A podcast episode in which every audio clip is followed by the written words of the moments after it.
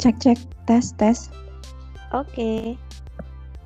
Assalamualaikum warahmatullahi wabarakatuh. Halo sahabat data semua, kembali lagi bersama saya Rinda Fitriani dan saya Ani Setiorini. Kami dari Fungsi Statistik Produksi BPS Kota Blitar. Saya sendiri sampai lupa nih, kapan ya terakhir kali kami bertegur sapa dengan sahabat data melalui podcast ini?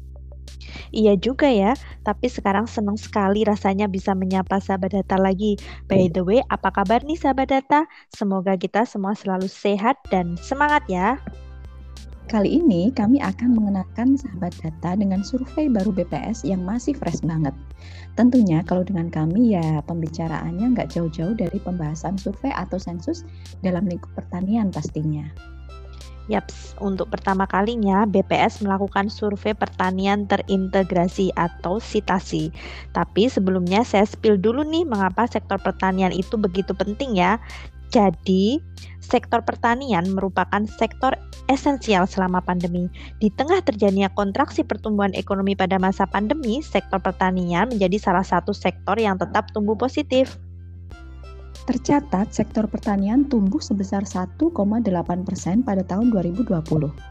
Tren pertumbuhan positif ini terus bertahan hingga tahun 2021, di mana sektor pertanian ini menjadi satu-satunya sektor yang terus mengalami pertumbuhan positif antar triwulan di luar sektor jasa kesehatan dan kegiatan sosial. Hmm, bayangin deh, sahabat data, di era di teknologi yang terus berkembang dan tren industri yang semakin melejit seperti saat ini, sektor pertanian tetap menjadi sektor penting yang ikut serta menjadi penopang ekonomi selama terjadi pandemi. Akan tetapi, di balik semua itu, faktanya nih dari sisi pendidikan, tenaga kerja sektor pertanian mayoritas berpendidikan rendah bahkan sebagian besar hanya lulusan SD atau bahkan tidak memiliki ijazah SD. Di samping itu juga pekerja di sektor pertanian menerima upah terendah dibandingkan upah tenaga kerja di sektor lain. Maka dari itu, sahabat data, pembangunan sektor pertanian sangat membutuhkan dukungan berupa data yang mampu memotret kondisi secara komprehensif dan terkini, sehingga penentuan kebijakan yang tepat dan efektif dapat diwujudkan karena dilakukan dengan berbasis fakta atau evidence-based policy. Hmm, banyak banget nih ya sekarang ini isu baru yang berlalu lalang di sekitar kita terkait pangan dan sektor pertanian yang harus dijawab lewat data. Misalnya nih isu pertanian berkelanjutan dalam SDGs atau Sustainable Development Goals yang merupakan isu global dan regenerasi petani serta modernisasi sektor pertanian yang merupakan isu nasional. Sehingga pada tahun 2021 ini Badan Pusat Badan Pusat Statistik untuk pertama kalinya melaksanakan survei baru yaitu sitasi atau survei survei pertanian terintegrasi untuk menanggapi berbagai masalah tersebut. Nah, sekarang kita kenalan dulu yuk sahabat data dengan Sitasi.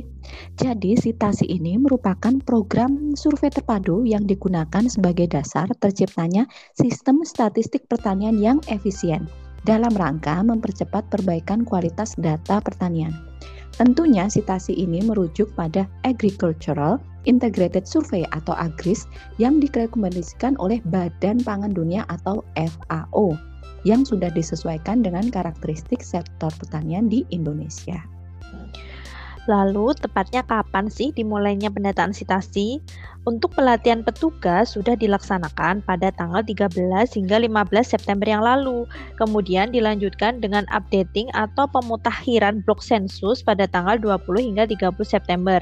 Penarikan sampel dilakukan pada 15 hingga 19 September dan pencacahan rumah tangga sampel dilaksanakan pada 23 Oktober hingga 23 November. Nah, sahabat data, sitasi ini dilaksanakan di seluruh provinsi di Indonesia secara serentak loh, mencakup 513 kabupaten kota. Di Kota Blitar sendiri, pendataan dilaksanakan di 520 rumah tangga pertanian yang tersebar di 52 blok sensus pada seluruh kecamatan. Hmm, terus-terus Mbak Anis, siapa saja nih ya yang jadi responden sitasi? Nah, Responden atau unit statistik pada Sitasi 2021 ini meliputi usaha pertanian pada rumah tangga, non rumah tangga, kemudian perusahaan. Yang dikatakan sebagai unit usaha pertanian non rumah tangga atau NRT adalah unit-unit usaha selain pada rumah tangga dan selain perusahaan berbadan hukum. Jadi misalnya nih Mbak Rinda kayak kelompok tani, kemudian yayasan, lembaga keagamaan, uh, atau lembaga masyarakat lainnya. Hmm, lalu untuk moda pengumpulan data yang digunakan pada survei ini yaitu CAPI atau Computer Assisted Personal Interviewing untuk sampel rumah tangga dan non rumah tangga dan KEWI atau assisted web interviewing untuk sampel perusahaan. Jadi petugas nanti akan melakukan wawancara terhadap responden rumah tangga dan non rumah tangga, kemudian langsung menginput datanya pada sistem aplikasi Android yang dikembangkan BPS, yaitu ICS atau Integrated Collection Survey. Untuk sampel perusahaan pertanian, ini sama dengan sensus penduduk 2020 yang lalu. Perusahaan pertanian akan melakukan input data mandiri melalui link yang dikirim ke masing-masing email perusahaan. Sehingga pada kegiatan ini tidak ada lagi tahapan pengolahan data karena proses tersebut telah ditangani by system. Oh, selanjutnya apa aja sih data yang dikumpulkan dalam kegiatan sitasi ini? Jadi sahabat data, data yang dikumpulkan itu meliputi karakteristik pemilik atau pengelola unit usaha pertanian, kemudian produksi pertanian dan ternak, keadaan sosiodemografi, uh, kemudian ada pendapatan dan pengeluaran unit usaha selama setahun yang lalu, pemasaran dan penyimpanan produk pertanian, mesin peralatan yang digunakan oleh pertanian, kemudian aset yang dimiliki oleh rumah tangga, pertanian, dan masih banyak lagi. Hmm, gitu ya Mbak Anis. Kalau harapan ke depan dari tujuan yang uh, dilaksanakan sitasi ini, jadi sitasi dirancang merujuk pada AGRIS yang direkomendasikan FAO seperti yang telah dijelaskan Mbak Anis sebelumnya. Dengan keseragaman dalam metodologi pengumpulan data pertanian secara internasional, diharapkan indikator yang sama tersedia negara yang melaksanakan agris dan dapat diperbandingkan, serta memungkinkan untuk dilakukan secara berkelanjutan pada setiap negara. Selain itu, sitasi ini diharapkan mampu memenuhi kebutuhan akan indikator strategis pertanian, khususnya lagi dalam perhitungan indikator SDGs pada tujuan kedua, kelima, keenam, dan ke-12. Oh ya, ngomong-ngomong nih Mbak Anis, apa sih kendala yang dialami selama pendataan sitasi di Kota Blitar ini? Kalau kendala tentu ada Mbak Rinda. Jadi kalau sekarang ini lagi musim hujan ya, uh, kendala cuaca uh, menyebabkan petugas lapangan harus teliti dalam mengatur ulang jadwal wawancara dengan responden atau petani. Pada umumnya petani itu kan baru bisa ditemui di rumah pada saat sore atau malam hari. Jadi hal ini juga menjadi tantangan tersendiri bagi petugas dalam menjadwalkan pendataan. Di samping itu, variabel penting yang dikumpulkan dalam sitasi ini kan di antaranya produksi atau hasil pertanian dan pendapatan petani. Nah, kebanyakan usaha pertanian rumah tangga di kota Blitar ini berskala mikro atau kecil, sehingga petani itu cenderung tidak melakukan pencatatan pengeluaran dan pendapatan secara sistematis. Nah, petugas akhirnya harus melakukan probing atau pendekatan lebih intensif kepada petani sehingga bisa menggali informasi-informasi tersebut.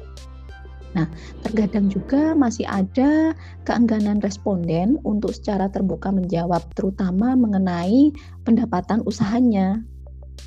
Oh gitu ya Mbak Anis.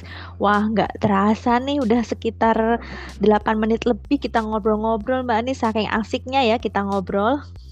Iya nih Mbak Rinda, uh, mungkin terakhir dari kami, uh, kami mewakili pimpinan BPS Kota Blitar menyampaikan terima kasih dan apresiasi sebesar-besarnya khususnya kepada masyarakat Kota Blitar yang telah terpilih sebagai sampel pendapat pendataan sitasi atas partisipasinya dalam survei ini. Semoga indikator-indikator strategis di sektor pertanian bisa segera disajikan dari data yang Bapak Ibu responden berikan melalui petugas kami. Hmm, bener banget nih Mbak Anis, saya juga mau sedikit menambahkan sahabat data. Jadi, data pertanian yang akurat sangat penting sebagai dasar pengambilan kebijakan pemerintah. Dukungan serta partisipasi seluruh elemen menjadi kunci keberhasilan terwujudnya tujuan pembangunan berkelanjutan untuk Indonesia maju. Ada suatu quote yang menyatakan bahwa data itu mahal, namun lebih mahal membangun tanpa data. Betul itu Mbak Rinda. Nah, sekian dulu ya sahabat data serba serbi sitasi pada episode podcast Kicau Kenari kali ini. Semoga bermanfaat bagi sahabat data semua.